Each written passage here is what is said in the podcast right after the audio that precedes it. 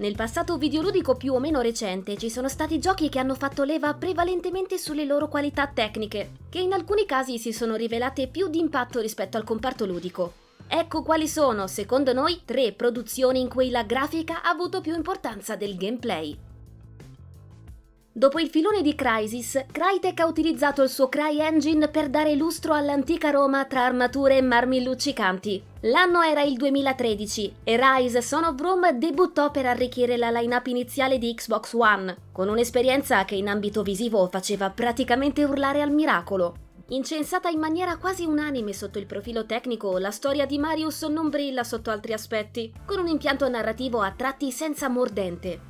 La ricetta ludica non era particolarmente varia e sacrificava la profondità sull'altare dell'impatto scenico, che infatti restava elevato anche durante i combattimenti. In altre parole, questa avventura lineare era pensata per mostrare i muscoli di Xbox One e del CryEngine 4, ma anche la grafica non fu esente da critiche. Al day one non furono in pochi a storcere il naso in virtù del fatto che il gioco girasse a 900p e non in Full HD. Tuttavia, gli scenari brulicavano di dettagli e complice un'ottimizzazione personalizzata del rendering a risoluzione custom, l'immagine a schermo restava nitida e mai sgranata, a riprova della bontà delle scelte operate dal team di sviluppo. Fondamentale per il risultato finale fu certamente un'illuminazione di livello superiore per l'epoca, con un'occlusione ambientale avanzata e altri artifici tecnici mutuati direttamente da Crysis 2, tra cui anche il parallax mapping, effetto ottico che contribuisce a dare senso di profondità alle texture.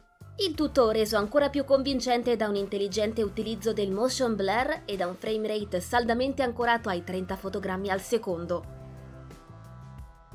Ci spostiamo nell'Inghilterra vittoriana steampunk di The Order 1886. Il gioco è arrivato sugli scaffali due anni dopo l'uscita di PlayStation 4, nel 2015. A differenza di Rise, l'esclusiva Sony arrivò nel pieno del ciclo vitale della macchina, mostrando una volta per tutte cosa fosse in grado di restituire in ambito visivo.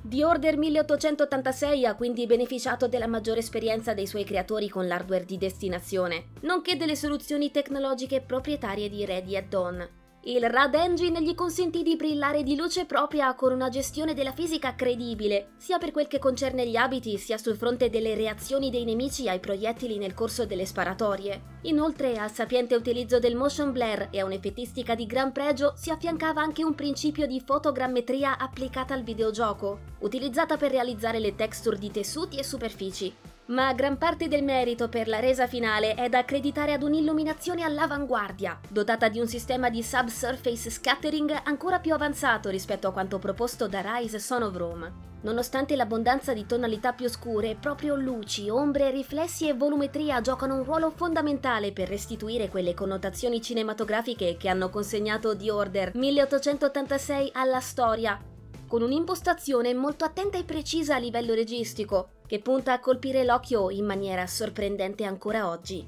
Anche The Order imponeva i 30 fotogrammi al secondo, che restano saldamente ancorati sulla prima versione della console grazie all'utilizzo di una risoluzione personalizzata inferiore al 1080p.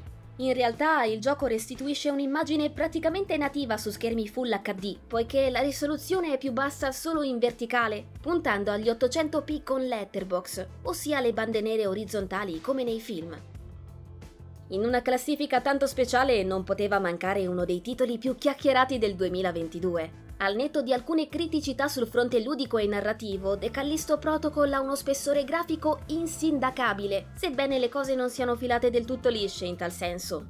Un'ottimizzazione imperfetta ha portato i riflessi in ray tracing su Xbox Series X solo in seconda battuta, mentre i seri problemi di performance e di stuttering su PC sono stati in parte affrontati solo dopo il lancio. Su PlayStation 5 invece le cose sono andate meglio del previsto, ma in ogni caso ad oggi The Callisto Protocol propone una modalità a 30 fps con ray tracing e una a 60 fotogrammi al secondo, che chiaramente richiede il dover accettare alcuni compromessi.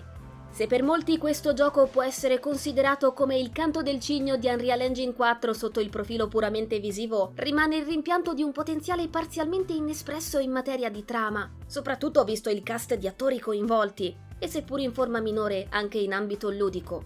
Passando nuovamente all'impianto grafico, ad avere la meglio sono proprio i volti dei personaggi al centro del racconto. A brillare di luce propria sono occhi, capelli e soprattutto la pelle e le sue imperfezioni, ma anche i tessuti e le superfici, le cui texture sono sempre di prim'ordine, nonostante la generale dovizia di particolari anche nelle aree meno importanti. Degni di nota sono anche la direzione artistica e l'illuminazione, che se spinta al massimo raggiunge risultati davvero stupefacenti.